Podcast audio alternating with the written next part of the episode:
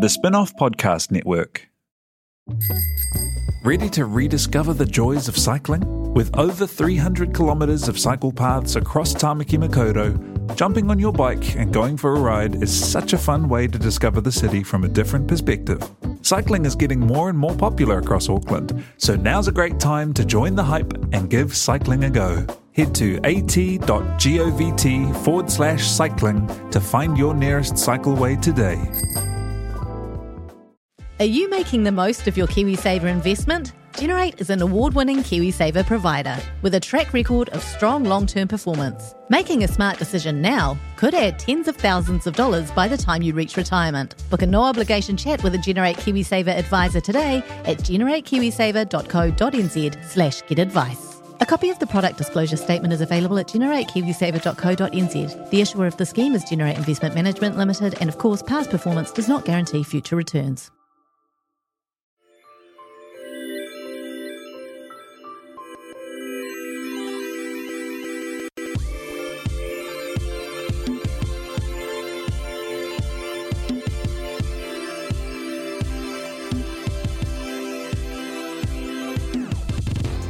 Hei ngā kiriro o te motu raro mai kia on the rag. Hei kōnei upurangi mō ngā mana wahine. Citizens of the nation, welcome back to On the Rag, a podcast for and about the mana of woman. Ko Alex Casey aho, joined as always in the spin-off studio by Michele A'Court. Kia ora. And Leonie Hayden. Tēnā tātou katoa. How are we doing, guys? August, eh? It's actually oh, well into September now. It but is. They don't have to know that. It's only a week into September. It's almost not even September. It's like it's just the la- it's the epilogue to August. It's But okay. also, can we believe it's September? no. It went no. like Do they know it's Christmas time? January, February, March, April, May, June, July, August, September. it is so intense. It was crazy. I just can't believe, like, there was a time last year. I remember reading a headline that was like, Judge Judy renewed all the way to 2020. And I was like, what the fuck? Yeah. That's years away.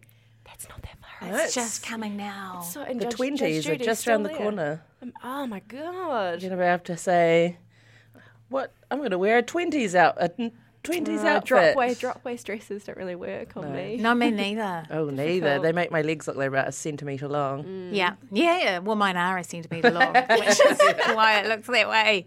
Oh, Coming up on this podcast, a French chef gets furious, reality TV gets extremely real, and the climate continues to change despite what misogynists might think. But first, we got to thank our friends at the Women's Bookshop who are our lovely sponsors who make this podcast possible. If you're in Auckland, check them out on Ponsonby Road or buy your books online, for God's sake. why not? Eh. Do- easy. www.womensbookshop.co.nz. We're doing another giveaway this month. We're giving away My First Words in Māori by the wonderful Stacey Morrison. Yeah, kia ora, Queenie. Um, help your tamariki to kōrero Māori with us with this brilliant first words book by Stacey Morrison. It's got beautiful illustrations and it's got little flashcards. It looks amazing. I like it. So we'll give that away on our Facebook page. I want it. Stacey Morrison. oh, It's one of the finest human beings on the planet. She really she? is. I saw her once and I just couldn't believe it. I saw her last night. Did she you? emceed an event I went to, which I'm actually going to talk about a little bit later. Yes, please. But she just filled a room. Yeah. And then she got everyone to like turn to each other and hongi and hariru and say Māori order to each other. And it went from being this kind of stiff formal event to just a room full of friends in under 30 seconds. Wow. Because of her charm and charisma. She it, she exudes warmth and love and kindness. Yeah. She's she's gone out of her way to do nice things for me when I've been doing stuff. And you just I'm gonna why I don't know why you're giving me all of this love and energy, but I'm so so so grateful. Yeah. That's a good stuff. I try and ask other people to answer my te reo questions, but it's always Stacey that Yes. shows up and goes, "That's- that's fine. Yeah, that's it. I'll that's, talk you through it. That's what what, I'm talking about. What about this? Yeah. Like, oh, you're Yeah. amazing. Yeah, I keep want, not wanting to make her the person who has to give me that energy, Right. but she offers it. Yeah. yeah. So yeah, She's a good one. she is. She's a good one. So win, try and get bloody in the draw to win that book. It's Yeah. a, it's a cracker. On Get behind Facebook. me. On the rag on Facebook. Um, hey, we won an award. hey, first up on the bulletin. Why? you are talking. What, who, what are we? Hottest media, product. I'm not even sure what that means, but I Makes us sound it. like a bunch of tampons. It does. it does. I'm okay with it. Tampons on fire. Tampons hot. Well, um, you know the the cayenne pepper. Yes, Leftover, on the, know, on uh, the- from the cheese on toast on the. You know about that. If you're if I can say that word, I think I Yeah. can. It's not where cayenne pepper goes. people might be well. confused. People might get it. Where I it think ends up sometimes. We've all good. we've all been there. It But was we're a, a, a marketing magazine. Yeah. yes.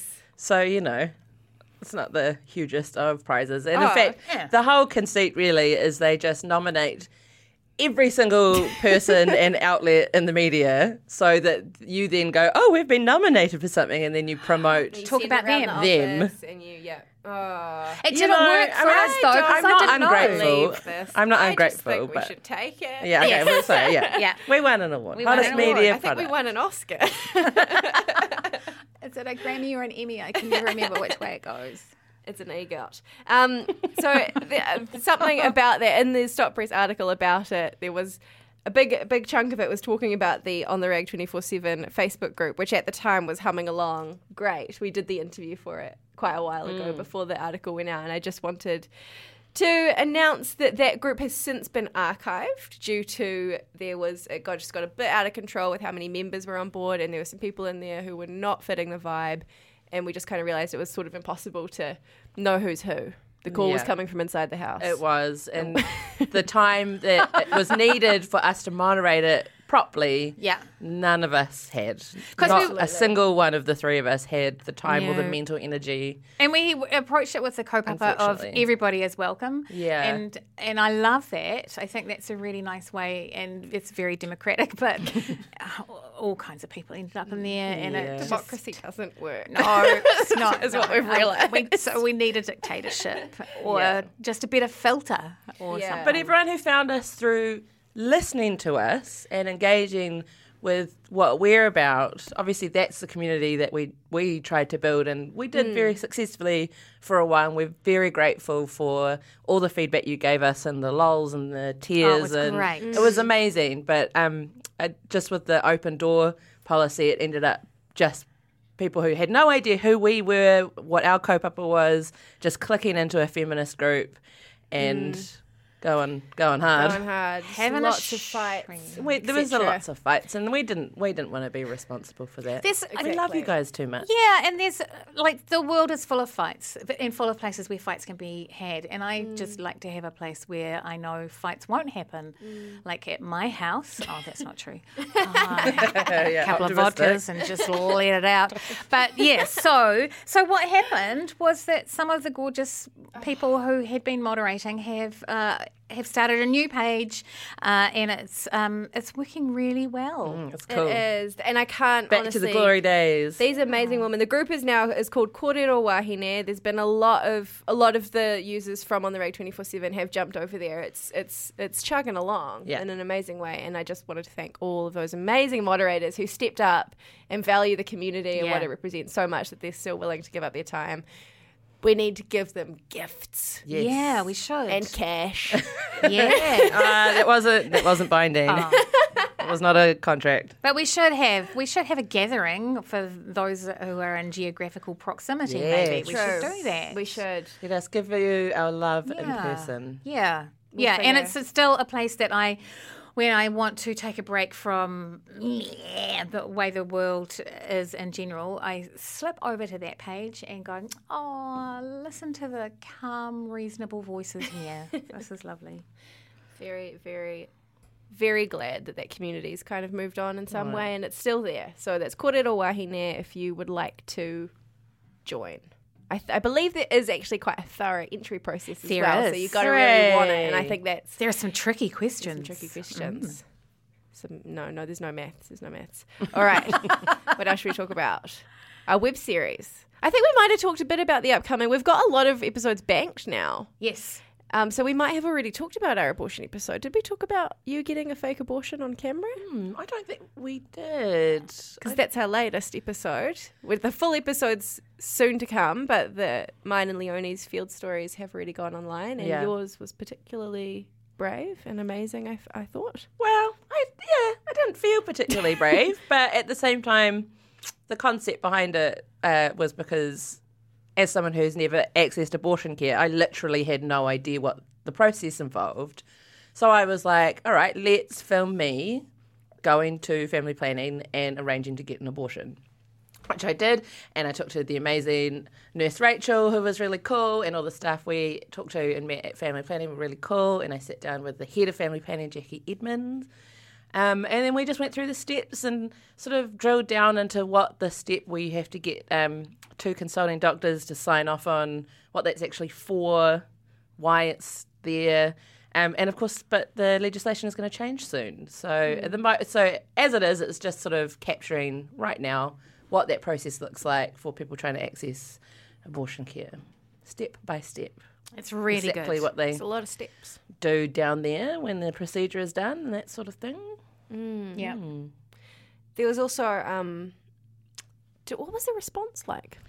So, you know me, I don't care about responses because I'm terrified of them. But our producer Amber has been keeping an eye on stuff, and she has said that overwhelmingly on YouTube and on Facebook, the majority of the comments are positive, um, and the bad comments are being taken care of by our community of people patiently and not so patiently explaining to them why they're wrong or Yeah. arrogant or have no place having an opinion on this particular subject, which is nice to hear. Yeah. I've been very encouraged. There's been like a lot of lovely messages because I was sort of bracing for the hellfire. Um, I did get one. Someone messaged us spin off. I did. I did a series of myth busting Which was great. Yeah, Alex's With- piece was so good. with Terry Bellamak from ALRANZ, and it was just a bunch of things that I had actually collected from Facebook. So these were things that people actually thought were real. Um, so I went through, said the myth, and then she busted it. And a man emailed us and said, "When are you gonna sh- show the other side?" and I was like, "What other side?" It Like, literally is showing two both of them. sides. Yeah, here's That's one side and here's the other What's the other side. Here's the not true and here's the true. third dimension of truth. so that was a bit confusing, but apart from that, So you could have stopped it. A man messaged me, and we would have known. We would have just know nodded. exactly what it mm, was. um, so yeah, there was some news regarding abortion law reform in August. The government looks like they're going to be opting for Model C of the three options that were kind of on the table, Model C with a twist. which is it wasn't the ideal, was it? For no, it was the, meh option. Right. Yeah. A was the terrific one, which was just uh, a decision made by a woman in consultation with her doctor. Yeah. And then the the terrible one was um, uh, continuing to have two other two doctors approving your choice. I believe is that what it was? I think it, was- might have just was gone the down hoop jumping to one. one, but One, you still had to have a third party approve right. your choice. Yeah. Right. And uh, and then this is the meh one, which was originally going to be from 20 weeks, but is now from 22. Up to 22, yeah. So there's no statutory testing, um, but up to 20 weeks. But 20 weeks is the point in which a lot of people have a scan, which tells them a lot of detail, and that gives them no time to then make that decision. Yeah. So that's sort of quite a crucial two weeks to not not be included in that model. yeah. Right. And then, so how does the law work? I know that these public submissions open now if you want to edit the bill or make your just make your opinion. Just let on them it. know what. Yeah, You're if pro. you are like, you know what, the option that you've gone for is ridiculous Mm. or it's discriminatory or whatever, and then you can lay that out however you think, however is best for you. Yes. And then they may choose to ignore all of the public submissions, Mm. but at least they'll know what people think. And it's a conscience vote rather than a party vote in Parliament. So every MP can make their own choice, which also means that it's really worthwhile contacting your local MP because uh, although it's their conscience vote, they need to be influenced by the feeling in their electorate. Yes. And that's what they will say. We own you. Yeah. they will say, uh, well, you know, personally, I feel blah, blah, but I have heard from my constituents and they think blah, blah. So that's my. Okay, this is me Yeah. covering my ass. So it's really good to send one of your, those emails. You can go to the ALRANZ website and they've got links that take you straight through to members of parliament. And you can pick the one in your area or any others that you want to send them to and let them know how you feel. And just be rest assured that the anti-abortion people um, will be hard out That's doing true. that. Yeah, they will. Being very But I think even um, when the the bill passed its first reading, I think there were a couple of MPs who actually voted against their conscience based on feedback that they'd had from their constituents. So they voted for the bill, Yeah. even though they themselves had already stated that they were anti-abortion. yeah. wow. So it, it is effective. Yeah. Yeah. Yeah, that may be something that people, a lot of people vote in favour of um, a first reading, so the the uh, the bill stays on the table, and then they will change their vote later okay. on. But but if they, yeah, so they will say yes, let's keep discussing this. Let's have the discussion. So I'm voting in favour, but actually, ultimately, I will vote against it. But Okay, um, that's interesting. yeah. The- Politics. well, and see, the, the ugliest part of all of this has been Winston Peters, who uh, suddenly turned around and said uh, that he wanted a referendum. Yeah. Which is, this is precisely the kind of political issue, piece of legislation, lawmaking, Absolutely. that should be decided by our elected representatives Absolutely. and not by referendum. Very stupid. why- it's like I don't referenda get for it. Maori seats and Why? councils. Why did he? This is Winston playing politics. I think this has actually nothing to do with the issue. I think this was Winston flexing his muscles and saying, I am a really powerful member of this government coalition, and look how I can fuck you up. Yeah. Because um, Tracey Martin, who is uh, his 2IC, uh, has been one of the people most involved in uh, drafting the legislation, Yeah. along with What Amy Adams from National. to play on her, you know. Yeah, totally. Um, her and uh, and Andrew Little, who has been amazing, Mm. and so they've been quietly, or not quietly, getting on with the work. And suddenly, Winston pops up like a jack in the box, chucks her under the bus. going, "No, I want a referendum." No one had discussed this beforehand, um, so that was just Winston going, "Look how powerful I am," and I suspect that the women of New Zealand will not forget that we were used Yeah. as a political football and a really, really important core issue for us. I will never forgive him. Every now and then, you know, I look at Winston and he says something sensible like, um, let's uh, make learning to drive part of school curriculum because it's a gateway crime is driving without a license for vulnerable young people. And you go, well done, Winston. And he says, why don't we teach reading and writing in prisons? And you go, well done, Winston. Oh, looks like I might be voting New Zealand first. Yeah. Like, what's going on? Never. Uh, but then he comes out with this, and I go, "Oh, I see what co- what what your stripes are. Right. You are all about you, and you just use the women of New Zealand as a political football, and fuck you. Yeah. That's all. Get, get out of it.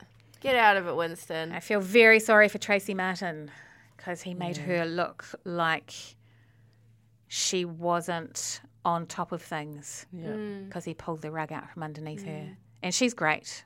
Yeah.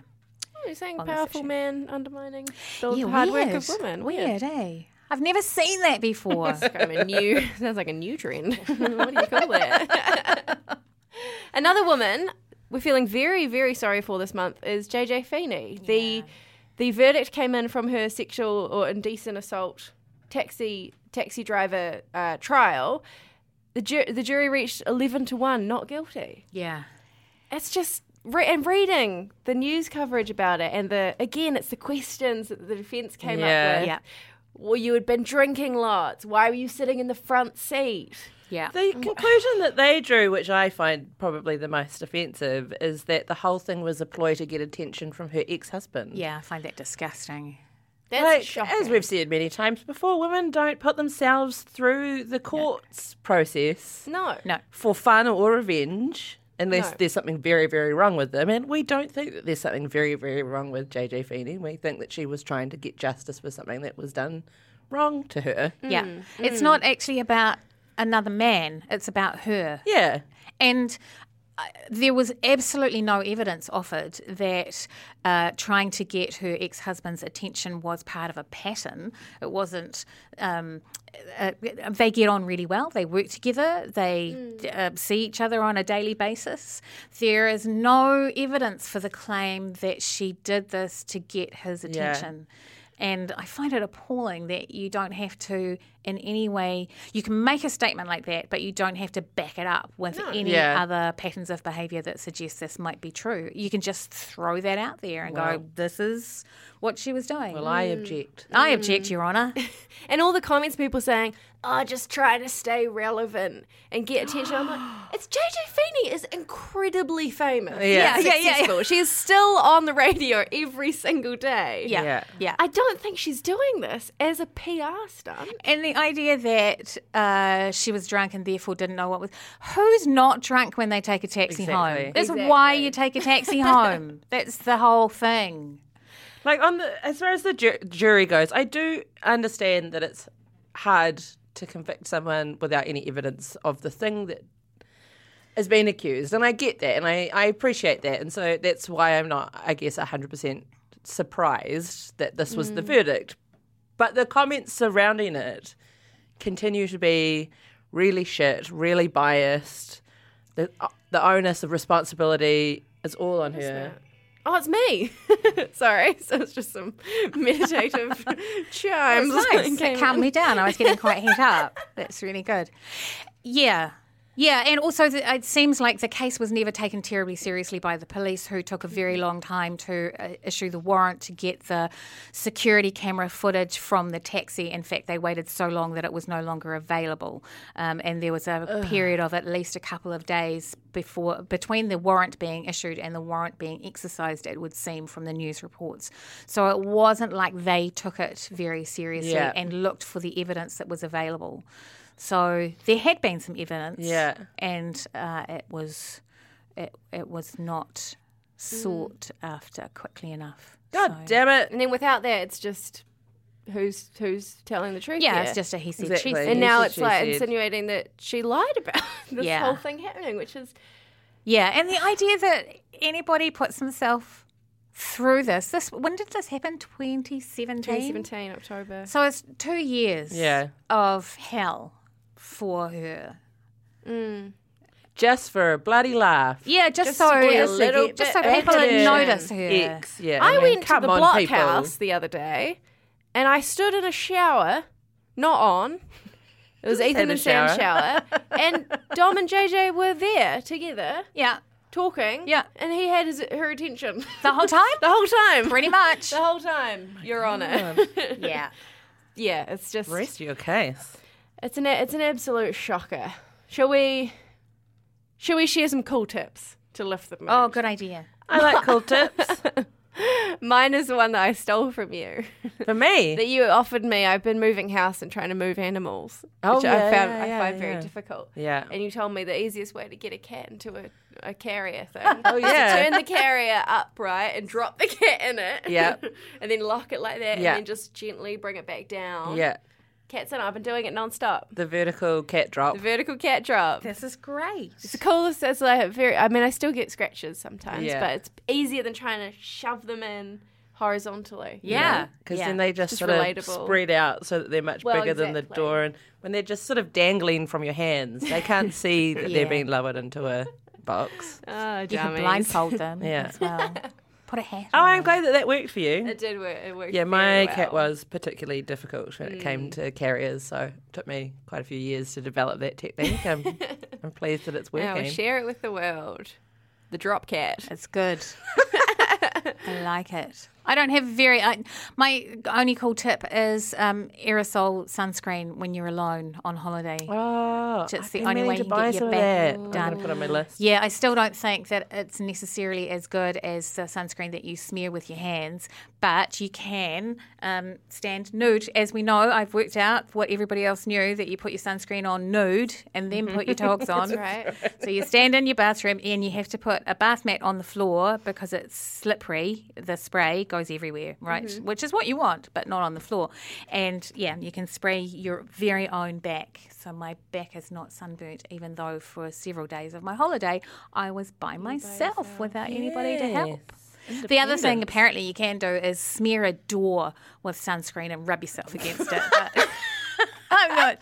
I'm, That is Like a bear or something. Yeah, I'm That's not more environmentally friendly, though. to I guess fair. so. Yeah, no aerosol. I don't like the aerosol thing, but it's the only way I It's could the only way. get it on. There might be like a pump spray version available somewhere. Ah, that doesn't spread so well. You still still need a Oh hand. yeah, that's true, true, true. But that would be great need for a s- squirting on the door and rubbing yourself against it. There you go. There's got to be an easier way than that. There's my hot tip. Really hot tip. What about you, Leonie? Mine's a very lukewarm tip, but it's been helpful to me. Uh, it's a well, it's a particularly niche tip for people like me who have a lot of different bags in rotation. Okay. I don't have a handbag. Yeah. I have a variety of totes, Yeah. Nice. and I quite often forget to transfer things that I need from bag to bag. Mm-hmm. So I've started just putting everything in a smaller toiletry bag, Mm-hmm. for some reason I started calling my pod. and that has all of my things in it at all times, and the only thing I have to transfer from bag to bag is my pod. My pod. So It's why my, don't my bag pod. why don't you and it's just got- carry the pod? Because it's just like I'll put it down and I'll forget it. Okay, I need something all that right. goes over my shoulder. Okay. You You know. want Yes, pod. So understood. it's got, you know, my tampons for emergencies. I'm using a cup. They're there for an emergency. And my lip balm and my keys and some sanitizer and all that sort of thing. Yeah. It's a small little package. That's good. Pod. But it's really transformed me for forgetting stuff. Yeah, yeah. this is good. Any tip that I can give myself on how to forget things less makes my life a lot easier. That's a really great idea. For a while, I tried to do the um, Marie Kondo, like if you have a little box next to your back door or front door, wherever you go, wherever you leave in the morning, and that's where you offload your wallet, keys, etc., from your bag Oh, yeah. every morning and every night. Oh. Admin. Yeah, that's too much. Also, admin. I have a lot of loose keys. I'm not good. Oh good. Why are they loose? I don't know. They fall off, and then I just carry them around loose. I'm just playing Alex. Russian roulette every day. Who knows what door I'll open? I No, do have a great- keys on my keyring, and I don't know what they're for. I don't know what they unlock, but I'm too scared to take them off in Yeah. case one day I go. I purged oh, myself of that's those a long time ago. Yeah. yeah, totally. yeah. Let's talk about the people who don't believe climate change is real and how a lot of new research is suggesting that it's because they are misogynist. Oh, really? oh, really? This really resonated, didn't it? I it makes so much sense. So it's some researchers in Sweden um, at the at the Chalmers University of Technology did some academic research into uh, climate denialism and. Uh, and have discovered that there is this really strong link between people who believe and uh, th- th- there is no climate change going on, and they're also anti-feminists and far-right numpties. Um, can I say numpties? okay. Oh, okay. Um, and uh, they said that for climate climate skeptics, it's not the environment that was threatened; it was a certain kind of modern industrial society built and dominated by their form of masculinity. Uh, And it, it presents itself in being horrific about uh, people like Greta Thunberg and dismissing her as young, just a kid. Yeah. mentally and no unwell. one's, Puppet. no one's challenging her because she's young. And also people are saying, oh, she doesn't.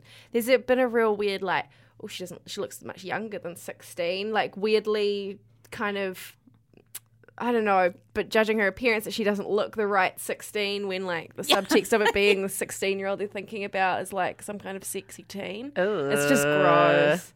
I've seen some really gross stuff written about her. But it also, I feel like we see it in um, everyday life, Toby Morris did an amazing side eye about. There's also some uh, more research that suggests men don't like to do environmentally friendly things because they see it as um, eroding their masculinity Yeah, or, or yeah. questioning their heterosexuality. If I recycle this, if I recycle this, or if I use this um, reusable bag at the supermarket, Yeah. I'll be less of a man. So we need some Swanndri supermarket bags. Yes. Stat. or some supermarket bags with Rugby World Cup designs I on just them. don't want to mm. believe that people are that fragile. Oh, That's oh, but insane. they are. I think they really don't. Oh, I men- can't use that bag. It's flowery. It's the fucking supermarket. Yeah, nobody cares? cares. Nobody's Put your cans in it and move on. But I think it's you know the men don't like to have bags, right? That's why because they got pockets. They insisted on the pockets. They won the pockets. Yeah. And they don't like bags. So if, if the supermarket gave them a bag to carry just for between there and the car, that's okay. But if they've actually if they're owning a bag, that's just a bit feminine.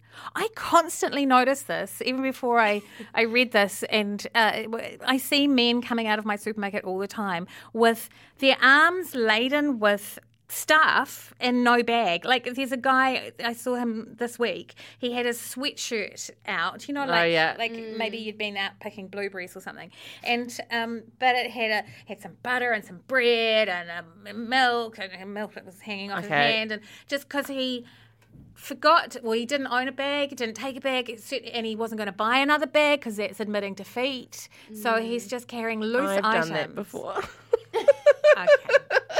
in the sweatshirt. in the sweatshirt. Because I have too many bags. Yeah. I just have too many. I was like, I cannot buy another bag. And all the 20 cent paper ones were gone. I was like, right, this is this is my life now. Just So my hot tip for that is that every time I forgot to take my bags out of the boot and uh, found myself in the supermarket going, "Oh fuck, I forgot my bags," I would make myself leave the supermarket and go to the car and get one of you know leave my trolley with somebody you know can you and it doesn't matter if anybody takes anything out of your trolley because you don't own it yet anyway that's true. and I would make myself do the walk of shame to the car and Yeah. come back with the bag. And it was so humiliating that mm. I have retrained my brain. well, that's smart. That's really. I never keep them in my car, so maybe I should do the drive all the way home of shame to get the bag and come back to my full supermarket trolley. It would, You'd only do it once. I would only do it once. You have to offset the drive, of course. oh no! Oh, it's fraught.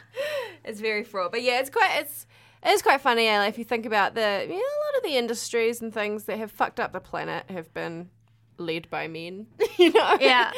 Yeah, a, a good chunk of them. good yes, chunk of it. Um, use a good chunk of industrial bag. pollution. It's your fault. The funny thing is, I'm okay with the idea of an affinity for Mother Earth, Papatuanuku, whatever, being a like a feminine relationship.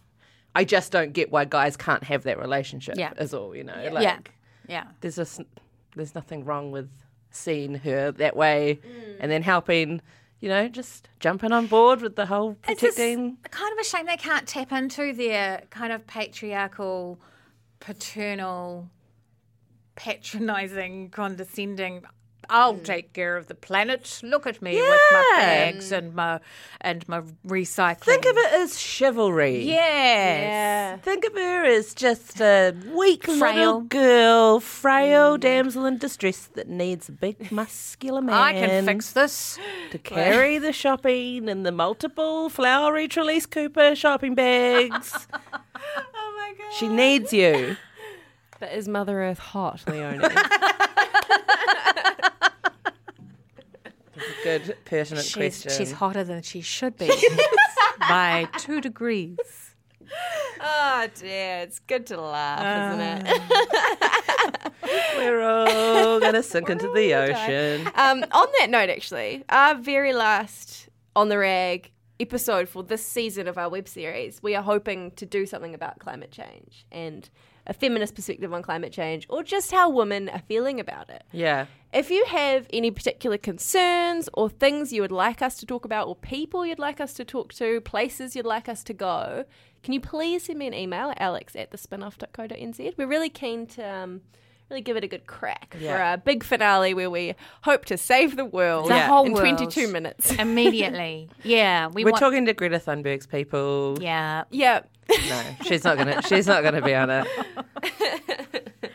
Oh dear. But yes, that would be really appreciated. You know, we want to give we want to give you what you want to see. Yeah. That's what we've always we've always wanted to do. Oh, just do you want to talk about Alan Jones? I have actively avoided this. Um, No, I this put it on. story. I put it on the list just as another example of an old man who's a bit frightened of young, younger, smarter women, and all women are younger and smarter than Alan Jones.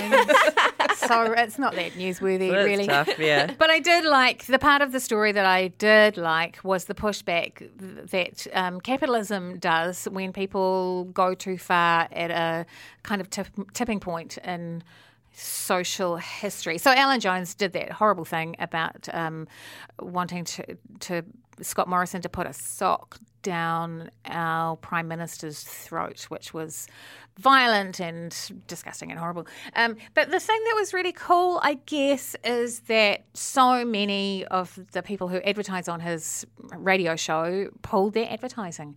Wow. Capitalism doing something that it doesn't always do, which is to uh, make a stand Yeah. against misogyny. So that was the cool part of the story. Meanwhile, Alan Jones is still on the radio, but hey ho. And the planet. yeah. See, I thought when I just saw these headlines, I thought it was Alex Jones. You know that Infowars guy. Oh.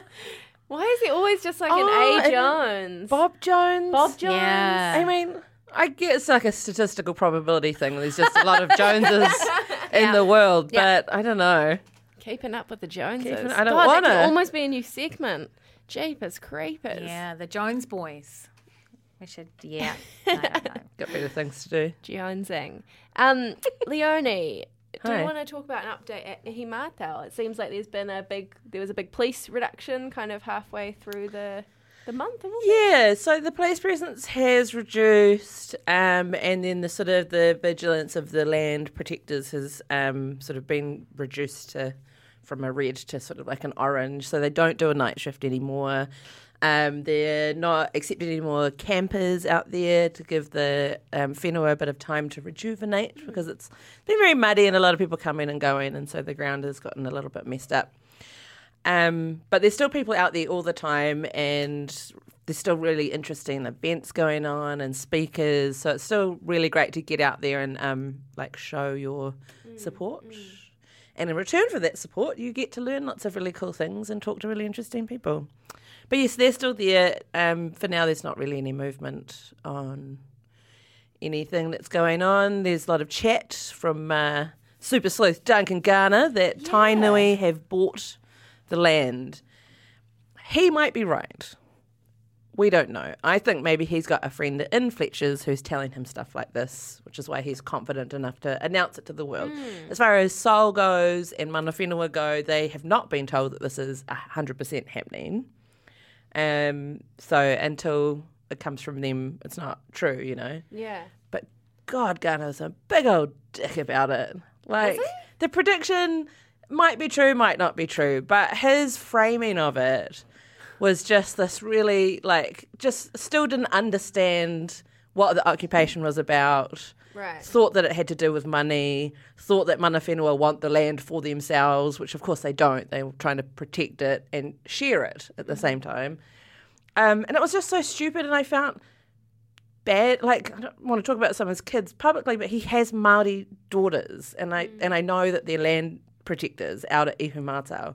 So l- listening to your dad just Oh, wow. I come out with this ignorant rubbish in like mainstream media must be heartbreaking for them. Yeah.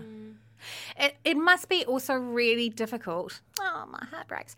For um for Pakeha men and well Pakeha to sh- shift that paradigm of it's about money, it's about Yeah. land, it's about a commodity, as opposed to being about whenua that has its own spirit. Absolutely. Yeah. Yeah.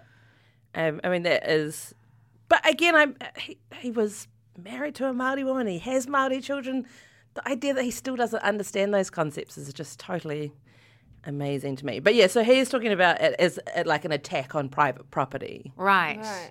So that basically it could happen to any of us that like some mob might just come and decide that they want so our much. house and that they're just going to dig their heels in. And it's like, and then he said something like the facts were very thin on the ground or something. It's like, you know, there's a lot of information out there Hmm. about the various environment court cases, the history of the land.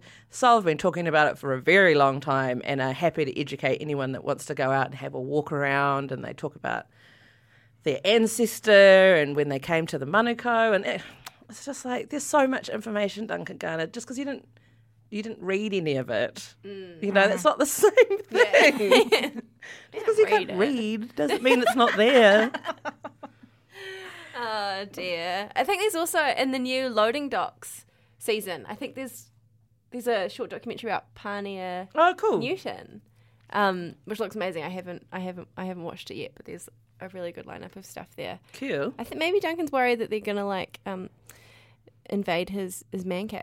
Yeah. Because I've seen Yeah. a spread of Oh, that man cave, and he's very proud of no that. No one wants that man cave. It is the most depressing room I have ever dartboard. seen. Oh, bless. Oh dear.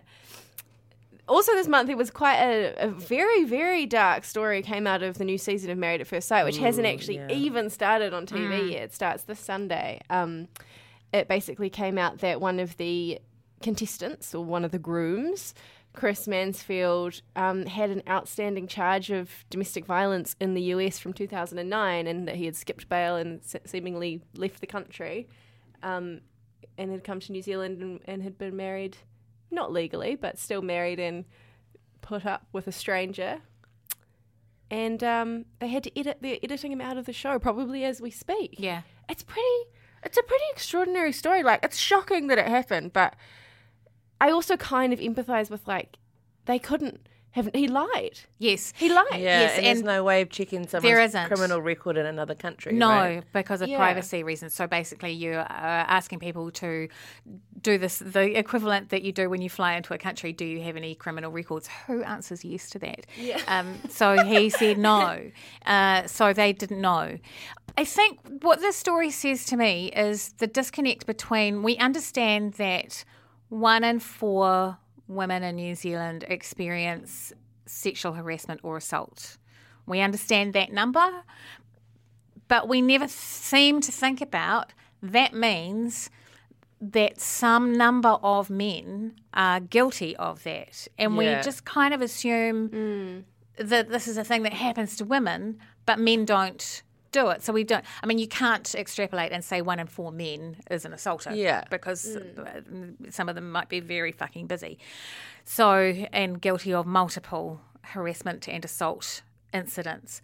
But we kind of forget that every time you look at a room f- of men, a mm. portion of them are perpetrators. Yeah. Mm-hmm. And yeah.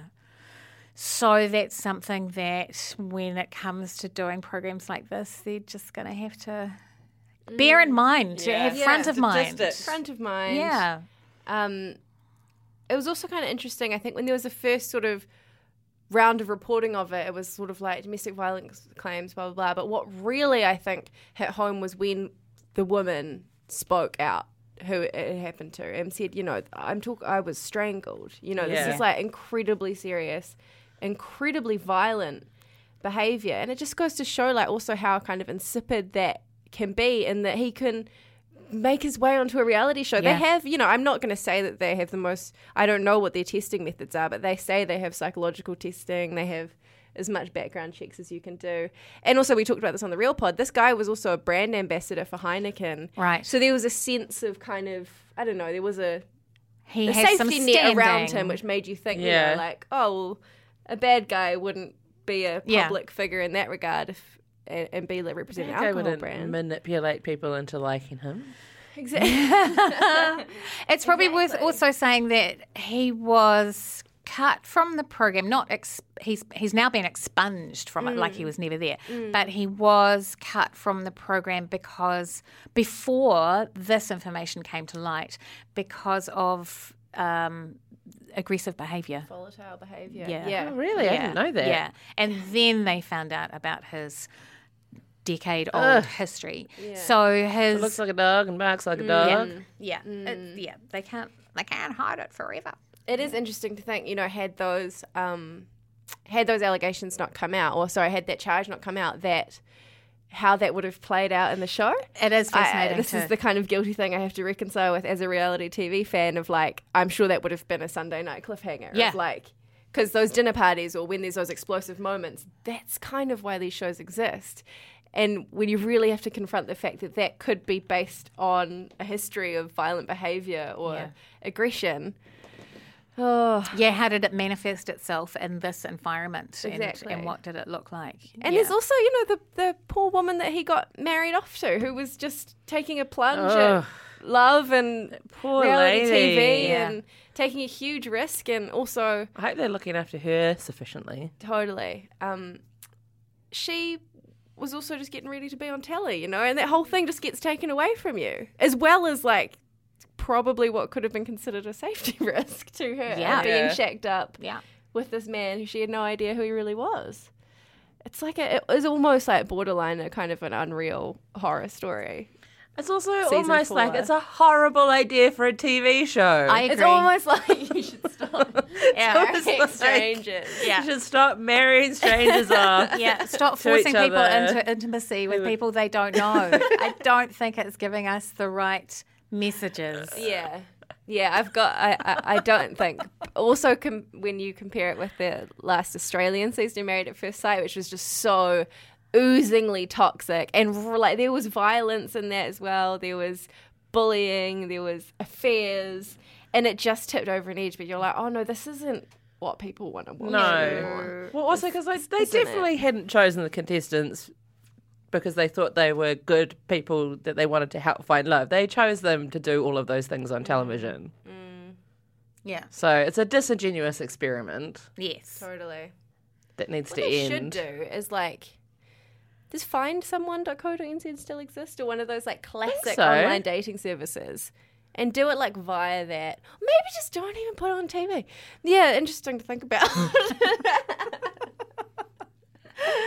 Speaking of aggressive men, On the television. Marco Pierre White has said this month that women are too emotional to be chefs. This is a man who I have seen Yeah. lose his fucking Yeah. mind every single time he guest judges like MasterChef and freaks Honestly, out, it- throws things. It's the stupidest thing.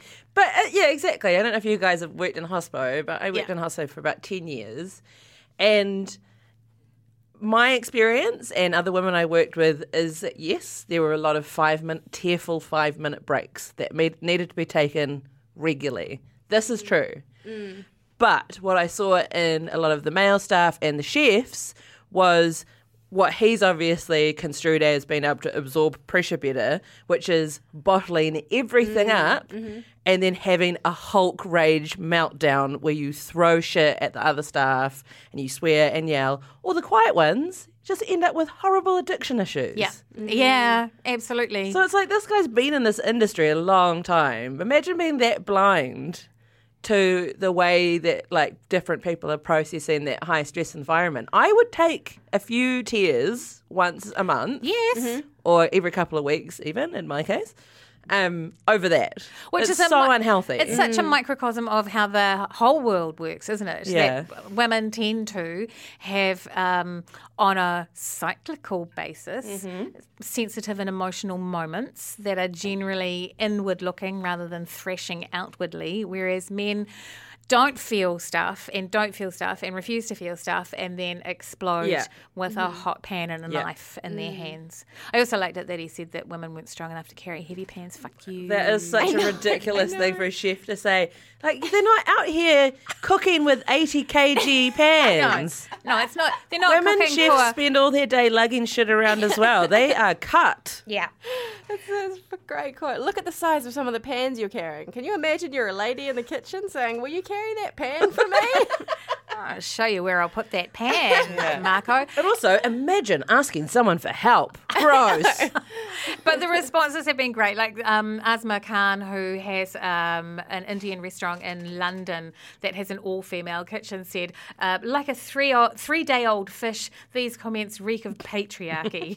there's no room in the kitchen for rotting fish or chefs with these attitudes." Yeah. Fuck you, Marco. Oh dear. He even cuts onions angrily. I've seen some mad mad knife work from that man before. oh dear. Uh, yeah, no. Oh, Good the for a creepy laugh. doctor. I've just seen the creepy doctor and the. I also haven't almost purposefully read about this because I it makes me feel sick. yeah, so there was a doctor in Nelson Nelson Doctor. who was recording his patients getting undressed.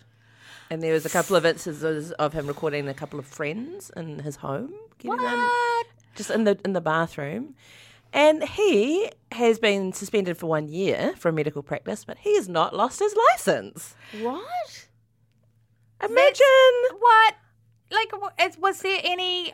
Was there any reason that he was recording? Was he looking for signs of Parkinson's disease in private I'm pretty motor sure that- skills moments? The defense was completely non existent. It was like, yes, I have done this for the purpose of looking at women undress, but there were no children in any of the images, so that makes me a good guy. What? Basically, that was the defense.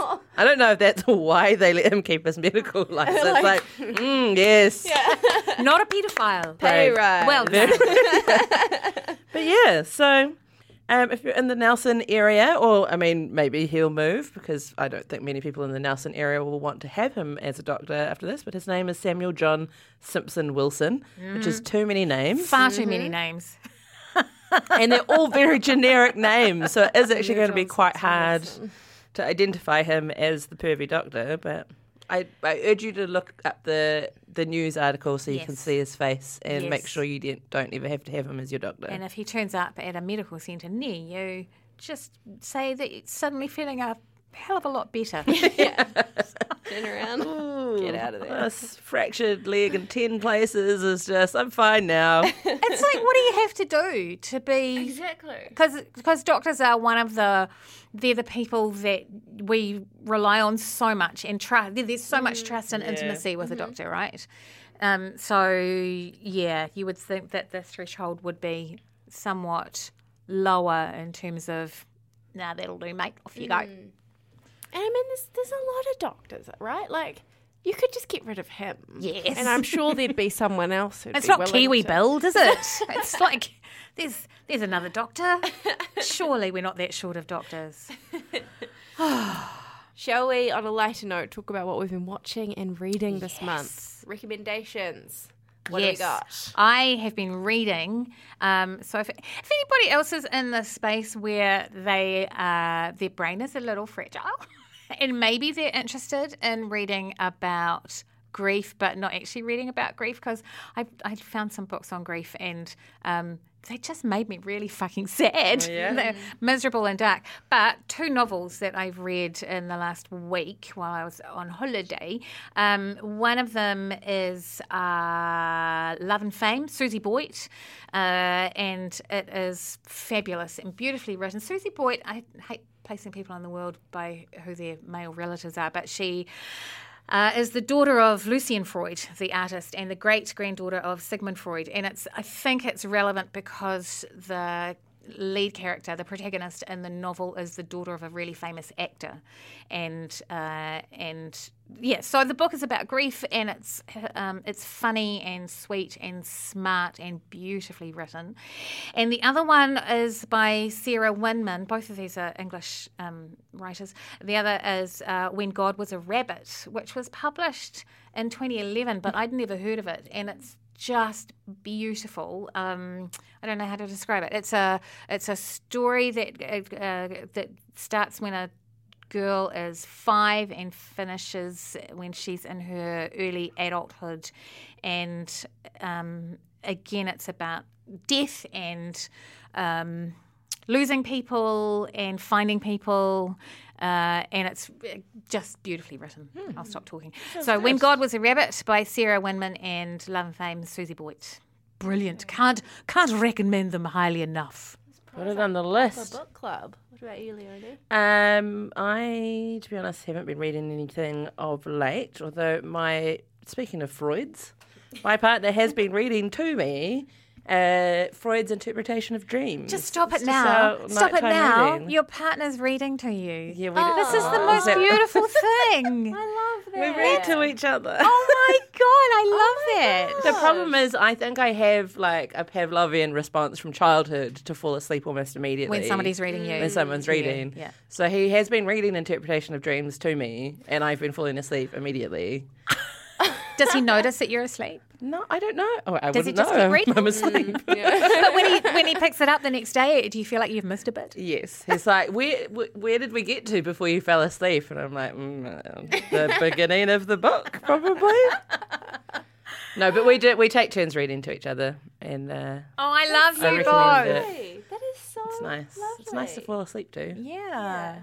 So you, can you remember anything Every about the night? book? No. What- you know the title, at least. I know the title and who it's by. um, but I have been watching. uh, I, I won't recommend it sort of in terms of like a good feminist watch, but I've been watching this um, YouTube weekly series called PAQ, P-A-Q. It's a men's fashion show. Uh, run hosted by these four young men from London. There's like sort of two black guys, a Middle Eastern guy, and a young Yorkshire boy who looks like a baby Mick Jagger. He's very, they're all very, very nice. But what I like about it, so they have these like fashion challenges and they go thrifting or they borrow like fancy high end clothes and they have to put outfits together. But it's been this really amazing sort of education in like non toxic Gen Z boys. right. So it's a show of four boys, and so you'd think that that would be like super mask, but they're actually really like interested in exploring like women's clothing for men, and they do styling challenges with women, and the women are all different shapes and sizes, and like it's just like a super diverse like group of people in their community from like all over London and all over Europe. And like it's funny, which is why I like watching it, and I like outfits. I, wa- I like watching people put outfits together. But I was just sort of like, if you have teenagers and this is what they're watching, mm. Yay, Yeah. fucking yay, yeah. you know. And it's like it's not. They had like a, a skirt challenge, and it wasn't about like dressing up in drag. It was like skirts are awesome. I don't see why only women get to wear them. Mm-hmm. Let's make skirts look And really great on guys. Yeah, That's cool. Yeah. We Wear makeup sometimes, and I like it. Love that. Yeah. On that note of stuff that teenagers could watch, I watched Booksmart. Oh, I was can't wait to see it. Oh my god, Booksmart is so good. I instantly, I think it was probably less than five minutes, and I was weeping just out of like recognition and happiness of like it's just these two high school girls who like never quite fit in in their very final, maybe even week or last days of high school, realizing it's it's it's like Superbad. It's Superbad, but women basically and there's also one of them's queer and it's just like if i compare that to the kind of high school girl movie that was when i was starting Yeah. third form which was mean girls Yeah. which is hilarious Yeah. and the more you watch it is actually like very much a satire but when i watched it as a teenager I was like, I want to be Regina George. Like, I didn't get the, I didn't get the point of that movie. I was like, I want to be a plastic. Whereas you watch something like Booksmart, and I'm like, in the, I don't know how old I am, 15 years since then, it's just like phenomenal. The leap forward and Yeah. like the texturing of the characters of these texturing, Yes. Yeah. texturing, Yeah. Texturing. like texturizing. the texture of these young women and their hopes and dreams, but also like flaws and just frankness, and it's just so funny. Yeah. That's the other thing. Is like, I never realized that.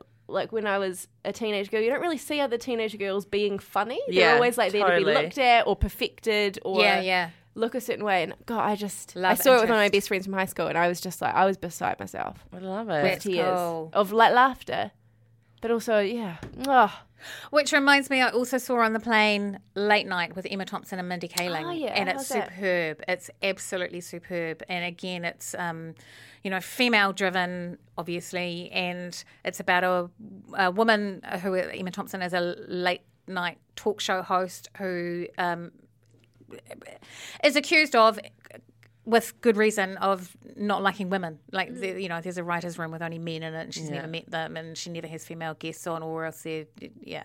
Um, and yeah, and Mindy Kaling comes along and challenges all of that. And there are some really great discussions about.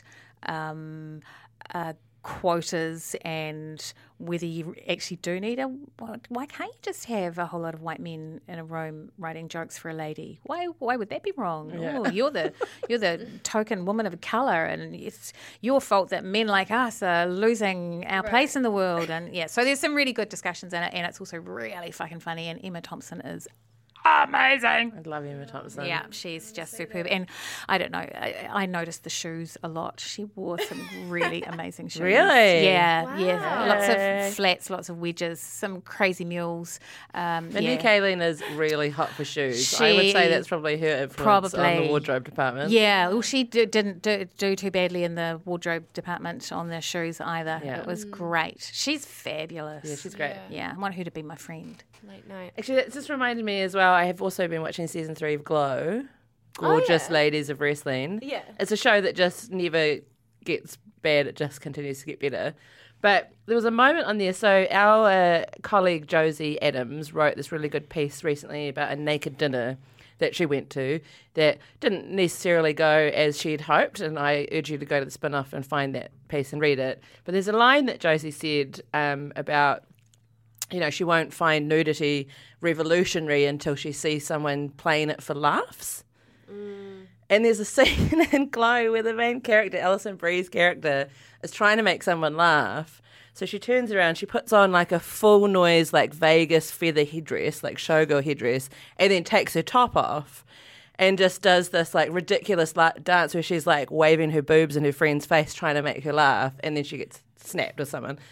Like someone walks in, but Yeah. it is so fucking funny, and it was the absolute personification of using nudity for laughs oh that our workmate had written about, like you know the flaws that you want to see, and like oh. nudity becomes sort of normalized when it's not there just for men to look at. Yeah. And I was like, that was such a great example of it. Oh my god, that's such a good point. Yeah. Yeah, it was I very like funny. also in Boobs so look very funny when you just chuck them around. You can get them to swing in concentric circles if you get the right lane on. There's actually a, f- a very funny boob bit in it, it chapter two. Oh, against, against hey. all odds, played for laughs, but is also by like a six foot demon woman. so I don't know if that's feminist or, or not, but maybe she's my Kia ora Queenie. I have one more book recommendation. I've nearly got to the end of Trick Mirror, a collection of essays about self delusion by Jia Tolentino, and it's one of the fucking most amazing. I've kept stopping and it's been like, oh, it's so smart, and reading reading bits out to Joe who doesn't really listen, but I'm gonna get him to read it. it's like there's. It's a series of essays. They're all kind of like there's just intrinsic kind of feminist notions all the way through it. But the one that really resonated with me is one that actually got published kind of in full on the Guardian, which was about um, athletic wear, athleisure, and the kind of new aesthetic of well-being and perfection, and how that is like the ultimate extension of the patriarchy now is that um, this type of outfit and these looks exist within like always having to sculpt your body, and this it's leggings are expected to be worn by a certain type of body and if you don't have that body you have to wear the leggings to get that body mm-hmm. and it's like this endless cycle and it just freaked me out i haven't oh explained it very well No, no, i haven't that's good. explained it very well but it's it's like amazing it blew my mind some of the things she comes up with I with love Jia jo- Jolentino. She's amazing. Yeah. She's so smart. And, Like how it's the intersection of like the patriarchy and capitalism that now this idea of just like uh, yeah, well-being and and fitness and all of that. None of them are bad on their own, but the expectation that now women have to do all of it and it's just part of now our daily routine that you know we do all these things which are still working towards self-perfection and assuming that we are wrong Being our optimal self. being our optimal self Self optimization. self optimization. That's the thing, and it just mm, Yeah. Athleisure wear is oppression. I I read that article and just felt incredibly grateful to be 58 and I don't have to be part of that. I mean, maybe if I lived in California, I would, but I just go, no, see, it's not aimed at me. Nobody's asking me to join in this, and I'm, and it's, I just feel so relieved because I read that and I just felt fucking tired. Yeah. yeah. And to be clear, wear all the leggings you want. That's Sure. not- it's not the Oh, point yeah, here. no. It's, um, It's very comfortable to nap in. I'm wearing Athleisure stretch wear. pants right now. Yeah. Right now. it's all about what you want Yeah. because it's on the rag. Yeah, yeah. But it just it, it did make me sort of think about feelings I've had in the past where I'm like I want to go for a walk, but to go for a walk means wearing really tight leggings and a tight top, and I don't feel tight enough Just get track pants, to pants, wear yo. those things. Live your life in track Well, pants. Exactly. I wear my Barker's trackie. I love my Yes. Barker's trackie so Classic. much. It's a classic piece. But I was like, that's kind of an interesting feedback loop. Yes. Of like, Yes, I there's a can't- reason why fitness, like, it's tight. It I can't show off- exercise because I don't look right in my exercise wear. Yeah. yeah. So I will never look right in my exercise wear because I can't exercise. And and I have to eat this kind of food and I have to eat it really fast so that I can go back and earn enough money so that I can afford to eat this kind of food and eat it really fast. Yeah. Yeah. And she talked about like Michelle, bar class. I'm so depressed now. No, just do what I do and buy yourself a Rose's lasagna and wear your warehouse track pants. That's uh, Yum. fuck it, fuck it. Love lasagna. One day you'll be 58 and, you, and you, they won't be. They nobody's trying to make you do this anymore because you're invisible. oh, no. Oh, Blake. What about Kia ora Queenie of the month? Kia ora, Queenies. Let's get the spirits back high. I uh, made a reference earlier in the episode about my Kia ora Queenie. So last night um, I went to an event which was the launch of an album called Waiata Anthems. And it is a combina- com- combination, no, it's a compilation uh, of songs by New Zealand artists um, very famous New Zealand artists like Bic Runga and Six60 and um, Stan Walker. And basically, they've taken their biggest hit song and they've re recorded it in Te Reo Māori. So it's a release for Te Wiki o Te Reo, which is next week. But the person who produced it and came up with the concept is my Kia ora Queenie, and it's Hinewehi Mohi. So she's a wonderful singer musician that I'm sure lots of you have heard of. Um, she also runs the um, Raukatauri Music Therapy Trust, which does amazing work. Um, but she is the singer who 20 years ago stood up at the World Cup quarterfinal in Twickenham and sang the national anthem in Te Reo Māori and only Te Reo Māori. She didn't sing it in English. She thought she was just sharing Te Reo Māori with the world. She did it very innocently. Um, and she got home to a world of shit from the likes of Paul Holmes and other commentators who demanded to know why she had only sung in Te Reo. And of course, now we sing it bilingually at every single sports match, and that's because of her. And she's been sort of like a, a tireless Te Reo campaigner her whole life, um, and especially since then. So that album is to mark the 20th anniversary of her standing up and singing the national anthem in Te Reo. And so she's my Kia ora Queenie for the month because she's so awesome. And buy the album or listen to the album, stream the album, Waiata Anthems. It's really beautiful. You haven't lived until you've heard Bic Runga sing Sway in Te Reo Māori.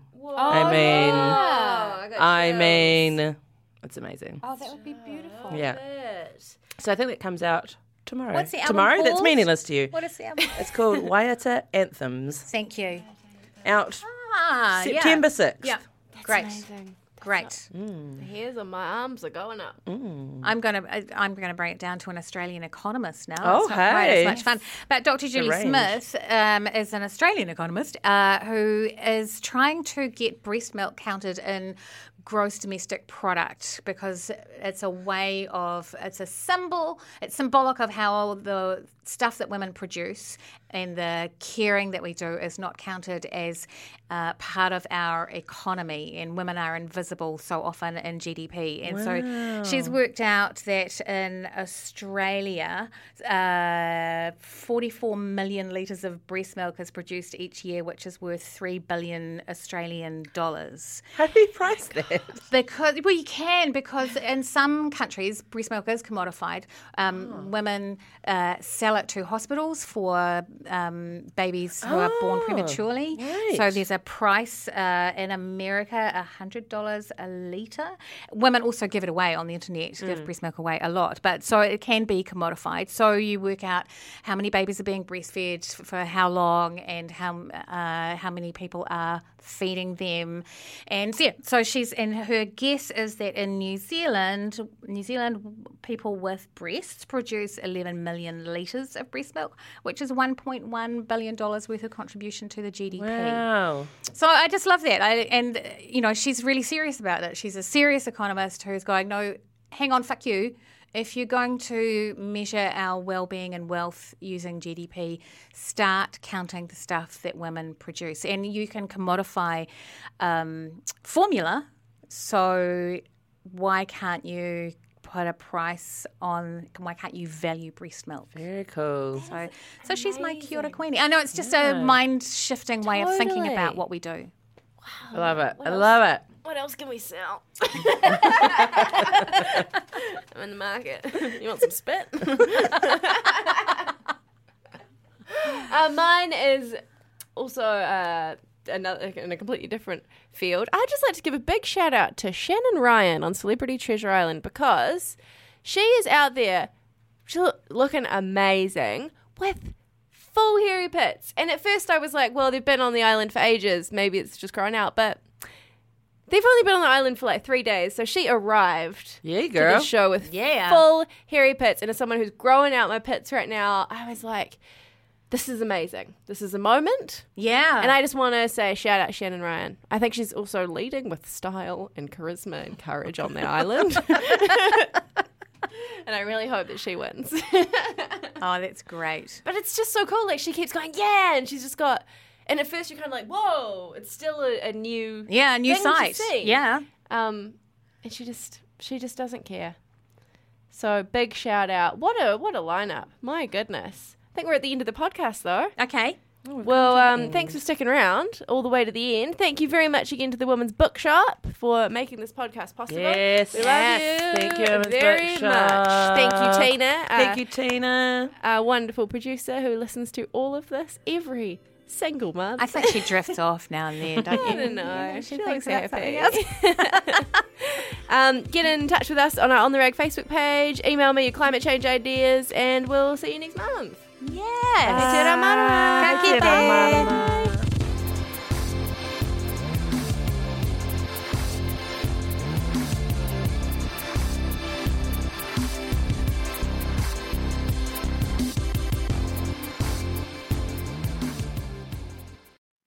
Kia ora e te iwi, Te Aihe Butler here, podcast manager at The Spinoff. If you enjoy listening to our podcasts, consider supporting our mahi by signing up to become a Spinoff member at thespinoff.co.nz slash donate. The Spinoff Podcast Network.